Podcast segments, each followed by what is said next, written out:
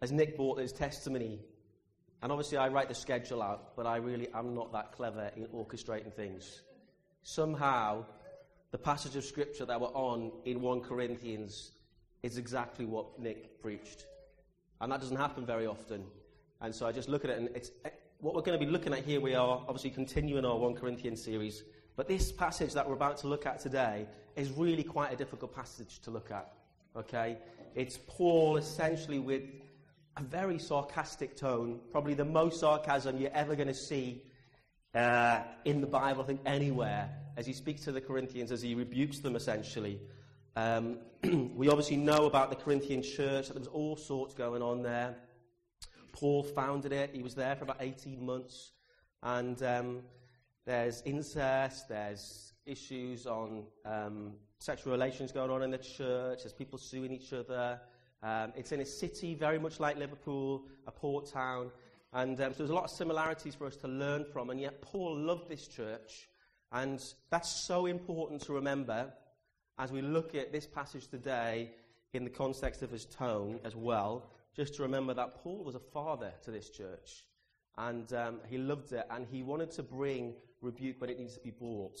Um, so this is, it's quite a, it's one of those times where you get given that passage and you think, why did I get that passage? You know, and you, you look at a way around this passage. How do I bring this in a really nice, fluffy way?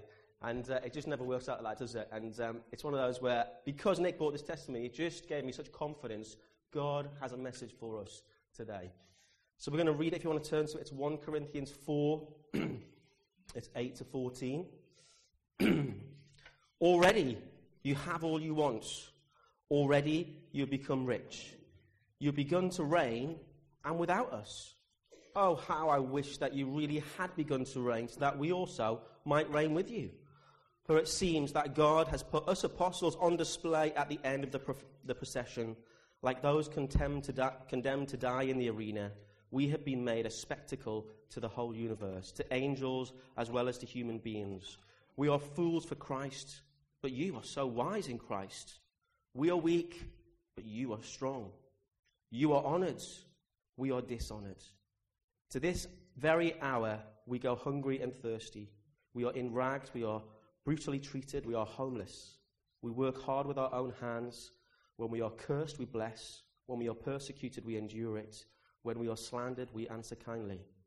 We have become the scum of the earth, the garbage of the world, right up to this moment. I am writing this not to shame you, but to warn you as my dear children. you can tell this passage is quite a difficult one. There's some very strong language in there. Um, and to be honest, it's a really misunderstood passage in the Bible. Um, but really, what we're doing here we'll soon see from next week that Paul changes tack. He starts to address some other issues in the church. But this is still part of this same address that he's addressing from the beginning. They've got issues of unity. We've seen them following and deciding who they're following, which leader they want to follow. And really, what Paul has been trying to um, engage them on and trying to help them to understand is issues around this disunity that they've been, um, they've been squabbling between themselves he's addressed key things of a misunderstanding of the gospel, a misunderstanding of the grace of God. And here, towards the end of chapter 4, we've seen a little bit as Matt brought, you know, actually what does a Christian look like? What are some of the clothes that we need to take off? And what are some of the clothes that we put back on? He is looking at the Corinthians' misunderstanding of what the Christian life looks like.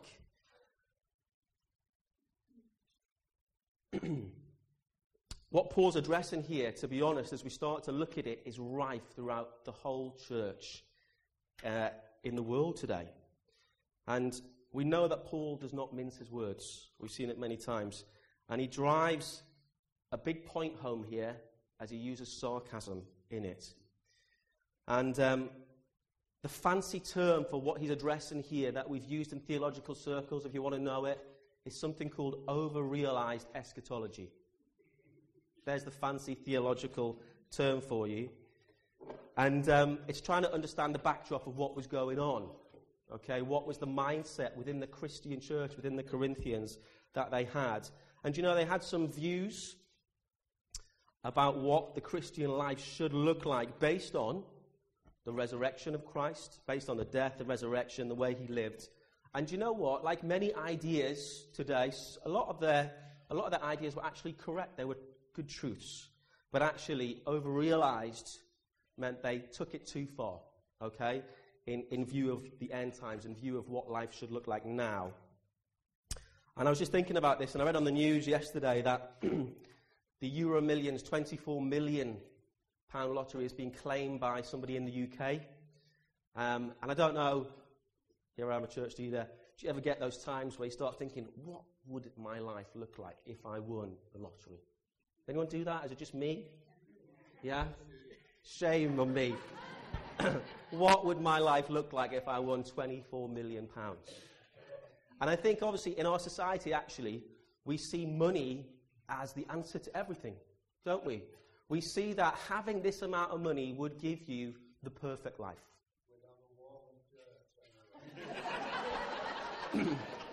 well, I don't know if we would, but I do apologise for the cold today. Jack is absolutely right. These heaters are not working. So, if at any point you want to get up and just do a bit of a turn or a dance, then feel free. But um, yeah, you know, we'd have the nice car, we'd have the nice house, we would be able to go out and spend on whatever we wanted without worrying about our bank balance. It's always there. And actually, we see this as the big answer to all of our problems. Actually, our life would be perfect. What possible problems could I have with all that money? And yet, the reality is, when you look at stories from uh, lottery winners, it creates a whole set of new problems having this money. It creates relational problems over family. Hold on, are you not giving me some of this money? You should be sharing this money. The divorce rates within couples who win this money are huge.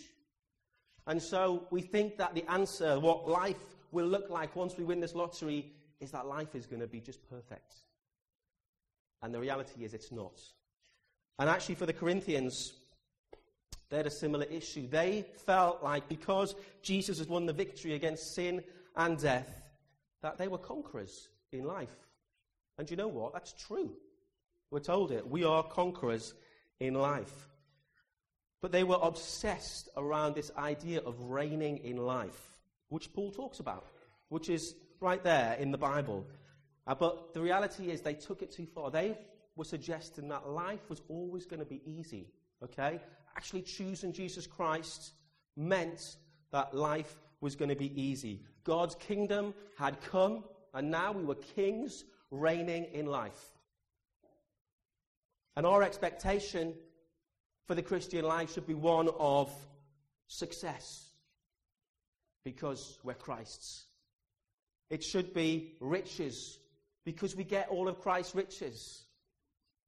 And it should be no sickness.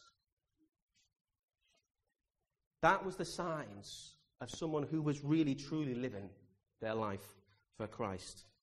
And we're just going to look at what Paul does, how he addresses this issue in the church. Obviously, we read verse 8 Already you have all you want. Already you have become rich. You have begun to reign, and that without us. How I wish that you really had begun to reign so that we also might reign with you. Their understanding was that they were kings, they were conquerors, which is, as I said, there's lots of truths in there. We can reign in life. We are conquerors through Christ's victory. But maybe the riches that they were talking about and the successes that they were talking about aren't the type of riches that Christ will give us. And really, the church that they were cultivating is one that we see across the world. It's a church promoting a health and wealth gospel, a prosperity gospel to the extreme. And you know, I believe that this is one of the most damaging things to have hit the church um, on the face of the earth today. Because it has so many implications, it has so many abuses about it, and um, I don't have time really to go into the whole health and wealth gospel and some of the issues there or the direct struggles. But I know for leadership, and Paul's addressing specifically leadership here, um, what it meant is that the people that you responded to, the people that the Corinthians wanted to follow, were those that they saw who were successful, those who were wealthy because God was blessing them with his riches, those who were in really good health, who were seeing breakthrough in every circumstance, and really who never struggled with any suffering or pain or sickness.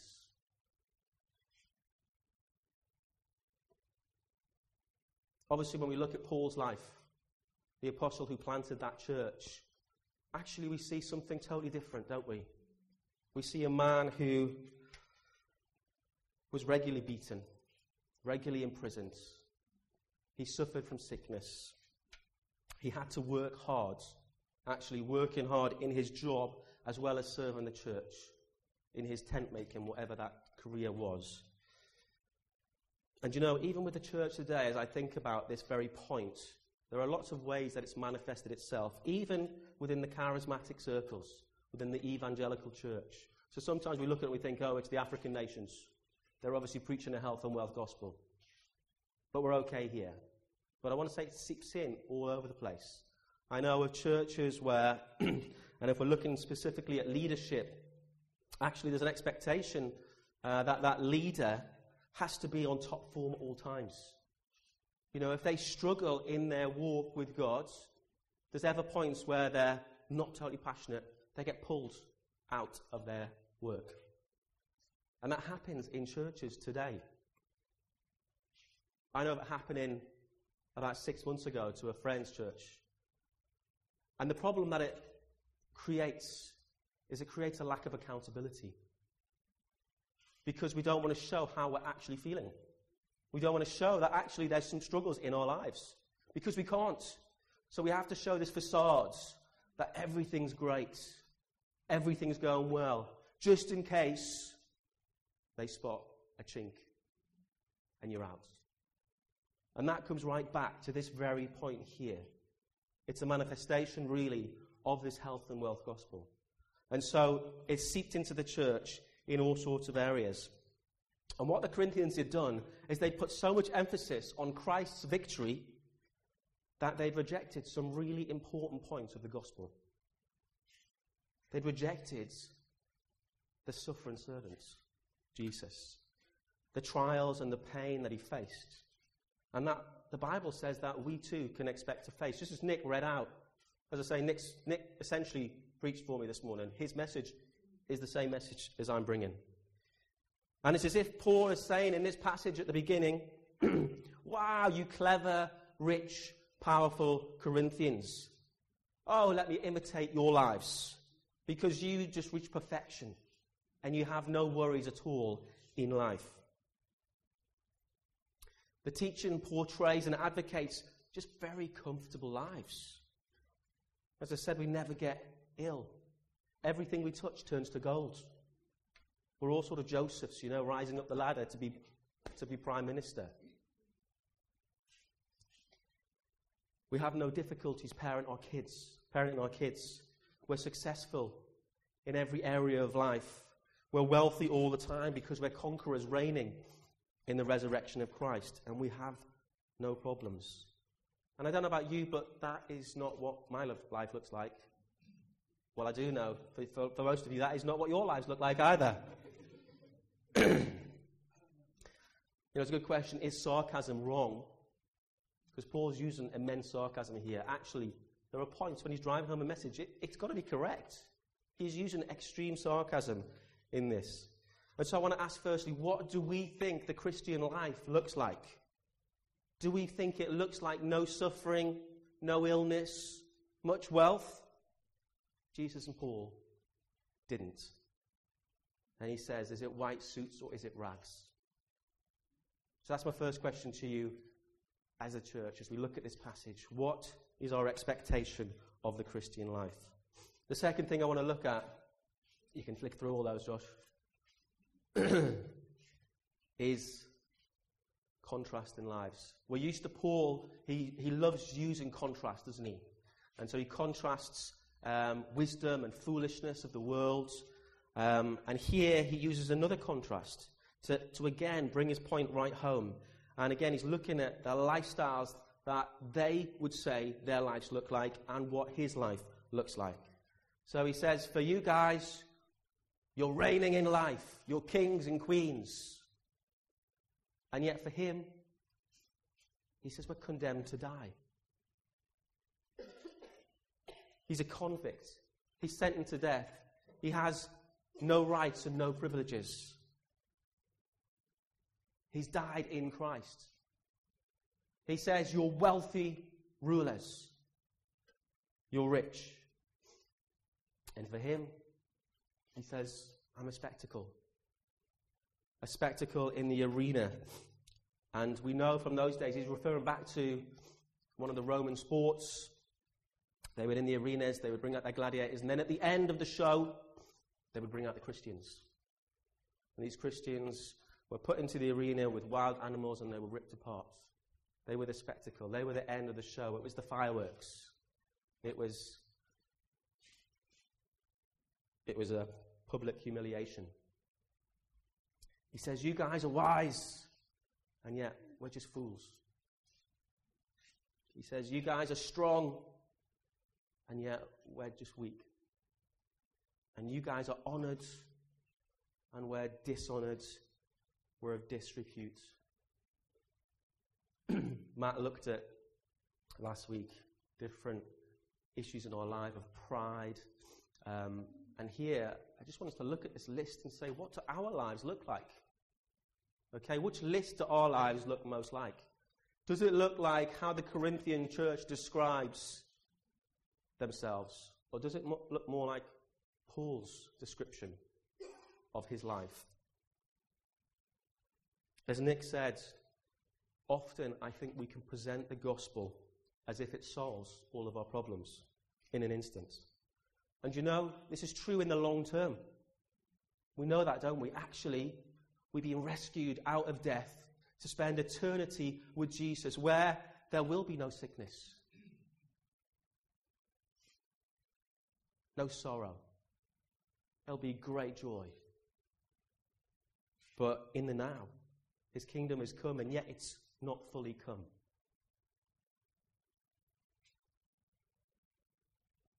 The Bible actually warns us that there will be huge suffering for us as a people. In fact, Jesus himself professed in Matthew 10, You will be hated by everyone because of me. That's what Jesus tells us where to expect. You're going to be hated.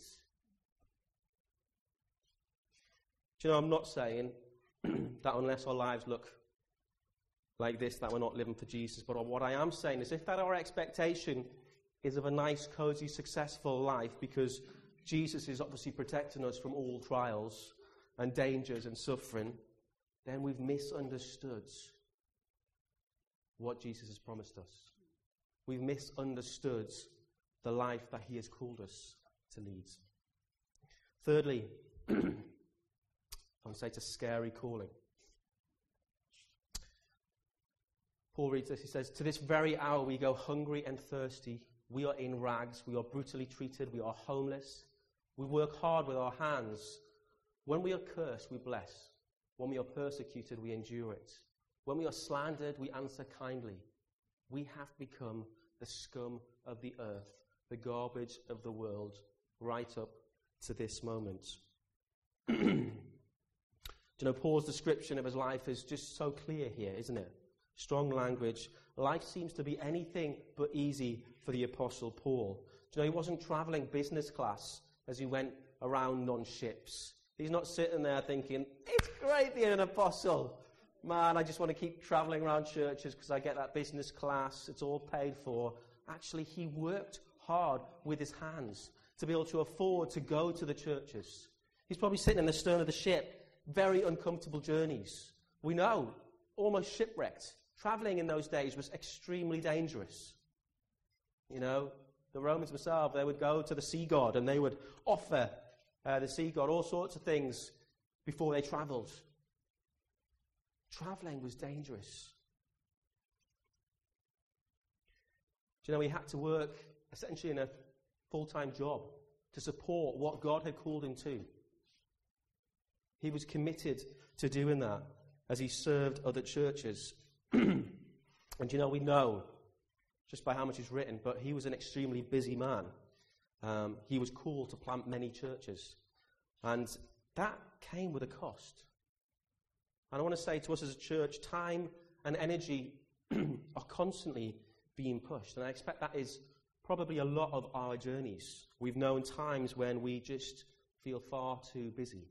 And I'm not saying that busyness is good, but there's something good about the calling that God has called us to and us working hard. Paul was not afraid of hard work. Okay, but it is costly. And if I'm honest, for Tor and I, we look around, we see some of our non Christian friends here in Liverpool, and there's a cost. We cannot keep up with just seeing these guys all the time because we are committed to serving this city in the local church. And so I think for a lot of our non Christians, they can't understand why we're so busy. Why is it that you're so busy? What, you what are you doing? Actually, God has called us to build community together as a church. He's called us to reach out to this city, to the nations. And that comes with a cost. So it's a scary calling. Verses 12 to 13, we see that insults and abuse were part of the package for this Christian life for Paul. He was reviled, he was persecuted, he was slandered, he was the scum of the earth, the refuse of all things. Paul is telling us here what the Christian life for him looks like, his expectations and his experience of the Christian walk. The scum of the earth. You thought about where that phrase comes from? You're the scum of the earth. That's how Paul describes our lives. The scum is the froth off a liquid. I don't know if you know that. It's the frothy bit, you throw it away. Where the scum, where the rubbish, rubbish. You know what's difficult is this imagery, imagery to, it's hard when we contrast that expectation with what the Corinthians are seeing as kings, reigning in victory, successful, wealthy. Paul's contrast is extreme to this image. Many of you will have heard of Brother Yun. he's been to Liverpool and he stayed at Jack and Sheila's house. He tells some stories, and actually, he tells a story of himself. I think he, I think he fasted food and water for 74 days. I know that sounds impossible because we're told that if you live without water for three days, you will die. But there were people in the prison cells who were there who would, would acknowledge this and say, no, God supernaturally helped him in that. And in this time, we read of this. He's a, he's a Chinese guy who was essentially seeing a lot happen in the gospel, and he was imprisoned. And he received lots of beatings. He was tortured. As, he, as you read The Heavenly Man, okay, that's his book, you will see just, just the amazing things he's gone through. Some of the things, I mean, in that prison cell were just horrific. I don't even want to mention them at the front.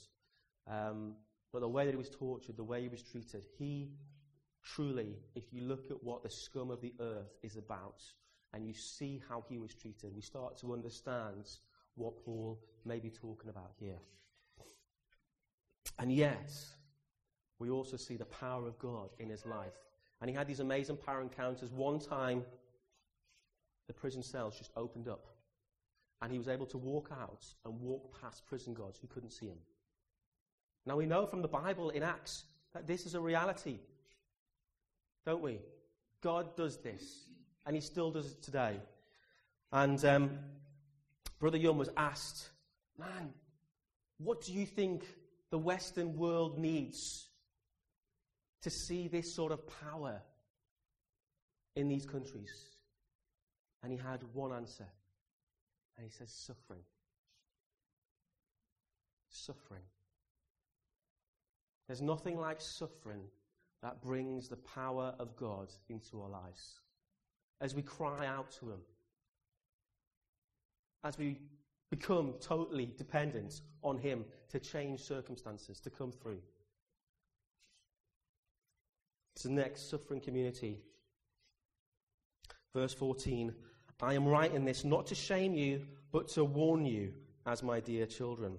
Do you know, this wasn't written for the Corinthians to feel sorry for Paul.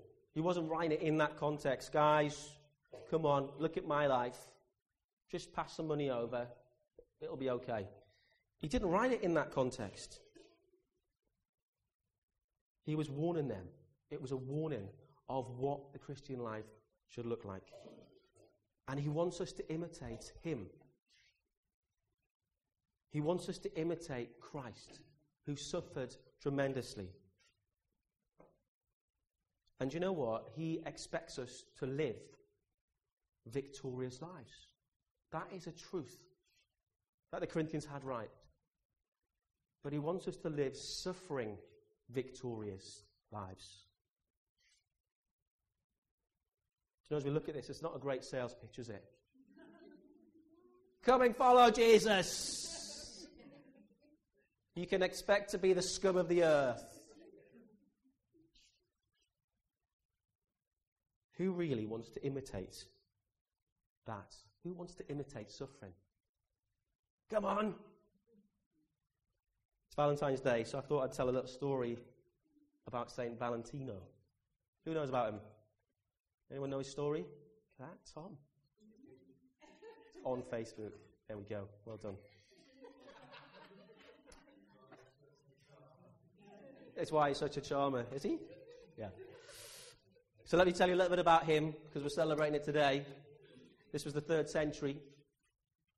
And um, Claudius II was reigning at that time.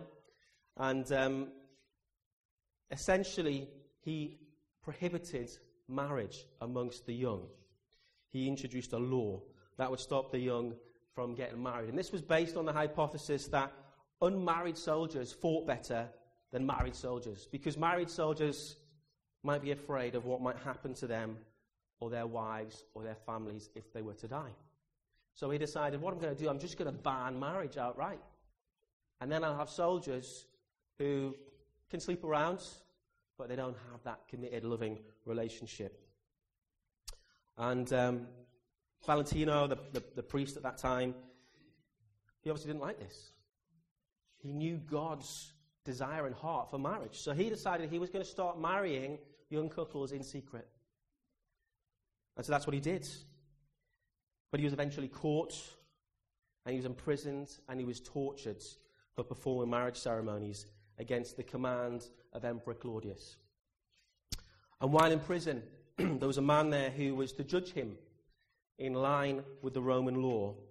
Um, and he was called Asterius. And this man's daughter was blind. And what the stories go is that Valentino prayed for this man's daughter, and she was healed. And as a result, Asterius came to Christ. And um, in 269 AD, Valentine was sentenced to a three part execution of a beating, a stoning, and finally decapitation. And this was all because of his stance for Christian marriage. And the story goes his last words that he wrote was in a note to Asterius' daughter. And so that's why we have cards that we give with our, our love notes. But he basically said, he said, from Valentine. And so that's where Valentine's Day comes from. Um, but the guy who explains his story, Father O'Gara, who's a priest today, he says, um, to him, what he means is the beauty of Valentine is that it, there comes a time when you have to lay your life upon the line for what you believe. And with the ha- power of the Holy Spirit, he was able to do that even to the point of death. So here we are celebrating Valentine's, a man who was martyred because he stood for something. He stood for Christian marriage. And he wasn't prepared to allow the king to stop marriage. And so I want to ask a question. Paul is talking about what the Christian life should look like. Actually, there should be suffering. The Bible promises it. So, what does that mean? How do we imitate suffering? Why should we want to imitate suffering? And I want to just mention four quick things. I want to say, firstly, suffering exalts Jesus. Because if we're honest, he is the only one that it would be worth suffering for. He's the only one worthy of it. He is the one who took on the ultimate suffering. Our sin, the full anger of God was poured out on him. He was nailed to the cross, a crown of thorn on his head. He went through great suffering for you and I. And so, firstly, why should we suffer? Because it exalts him. Secondly, I want to say it shows the rest of the world how truly satisfying Jesus is to us. Okay? It tells the unbeliever how worthwhile it is to live for Christ. It shows your love and your desire for Him alone. And it's attractive to the world. Thirdly, suffering matures us. I think Nick mentioned this one. Romans 5 3 to 4. Not only so, but we also glory in our sufferings because we know that suffering produces perseverance. Perseverance, character, and character, hope. Suffering matures our faith. Brother Yun was talking about suffering being the tool to see God's power. Actually, as God matures us, this is what He creates a people who know how to call on His name, a people who expect Him to come in power and to change circumstances. Finally, I want to say suffering prepares us to comfort others around us. Okay, we can be very empathetic, but we're able to look at them and say, Yeah, I've been there. Let me, let me help you.